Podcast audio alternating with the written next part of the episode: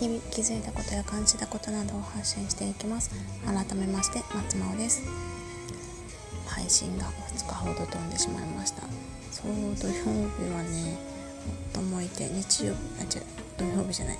日月が夫がいて土曜日はねちょっと母に来てもらって抜歯をしたりしたらすぐ夫が帰ってきてしまった関係で全然収録できなくて。うん難しい。で実際ただ私自身も何話そうってずっと思ってて。でそう思ってたの。ん？金曜日に確かそうハロコミっていうコミュニティであの音声配信を始めた人たちの振り返りとかやって。でそれ見てていろいろ聞いてて。あと同じ時期に始めた人のね配信とかもいろいろ聞いてて。あ私何がやりたいのかなって思いながらいて。でそうたまにね薬の話とかもしてたんですけど。でも全然私より知識ある人だったらそっち聞きたいよねって思って。そう思ったら別に事情ないしなとかっていろいろ考えてて。その時にあの昔昔いつだったかな。9月10月12月ぐらいにあのワーママハルさんが Voicy でダニング・クルーガー効果についてお話ししてたんですけどその時に無知の知っていうお話をされてたんですよね。あの無知って知らないですね。無知っていうものに知識の知で無知の知っていうお話されてたんですけど。ああそれが引っかかってるからなんだろうなってずっとずっとこの3日間ぐらいもやもやもやもやしてて。でちょっと一人になる機会とかもあったんですけど、まあ、携帯忘れたりもしててその時に。手元になくて結局配信できないってことがあったりして。それでねこんな配信遅くれちゃったんですけど今日はその無知の知についてちょっと話してみようかなって思います。なんか無知の知っていうのがソクラテスさん？昔のソクラテスが考えた哲学的な部分にもなるらしいんですけどちょっと調べたんですけど難しい。すごい理解するのが難しくって。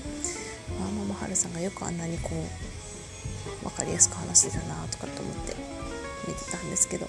なのでワーママハルさんから得た知識でちょっとお話ししたいんですけど。そう。なんかその要は全然知らないことだったら何かこうできるんじゃないかっていう。全然知ってるよみたいな感じで言うんですけどある物事に対してね。でも結局それをどんどんどんどん深く深掘りしていくとあ全然知らないいや全然知らないあ全然わかんないみたいな感じになって私はやっぱり知らないんだなみたいな感じになるんですよね。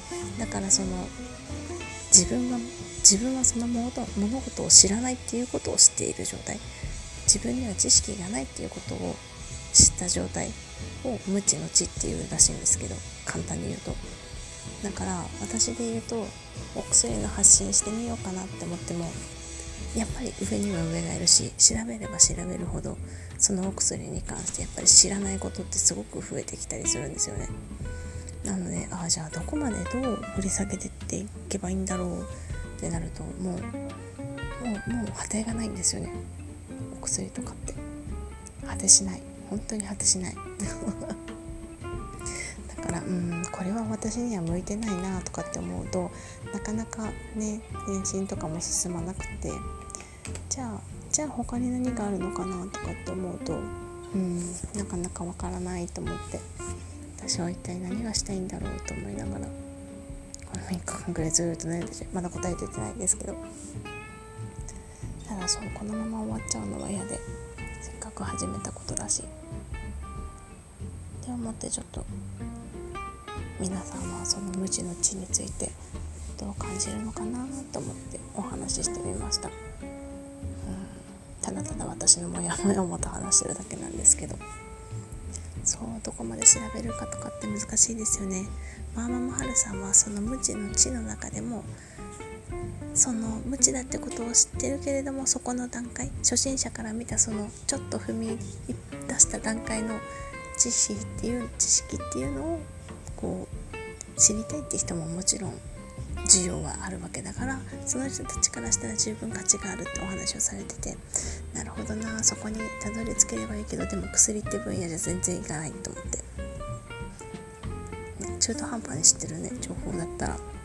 もっとちゃんと知ってる人の情報を聞きたいですしね。私私自身ちゃんと調べたりとか自信のあること以外発信はしてないんですけど。そう前に話したこととかは全然自信はあるのでいいんですけど。そうそうなんですよね。って思って。うーん。無知の知に今度は引っかかる。この間は継続と惰性で。その後は何だっけ？も う自分の配信も覚えてない。そんなねそんなモヤモヤしたことをお話ししてみました。ああもう6分も過ぎちゃった。こんな内容で。すみません。全然まとまりのないお話で。最後までお聴きいただきありがとうございました。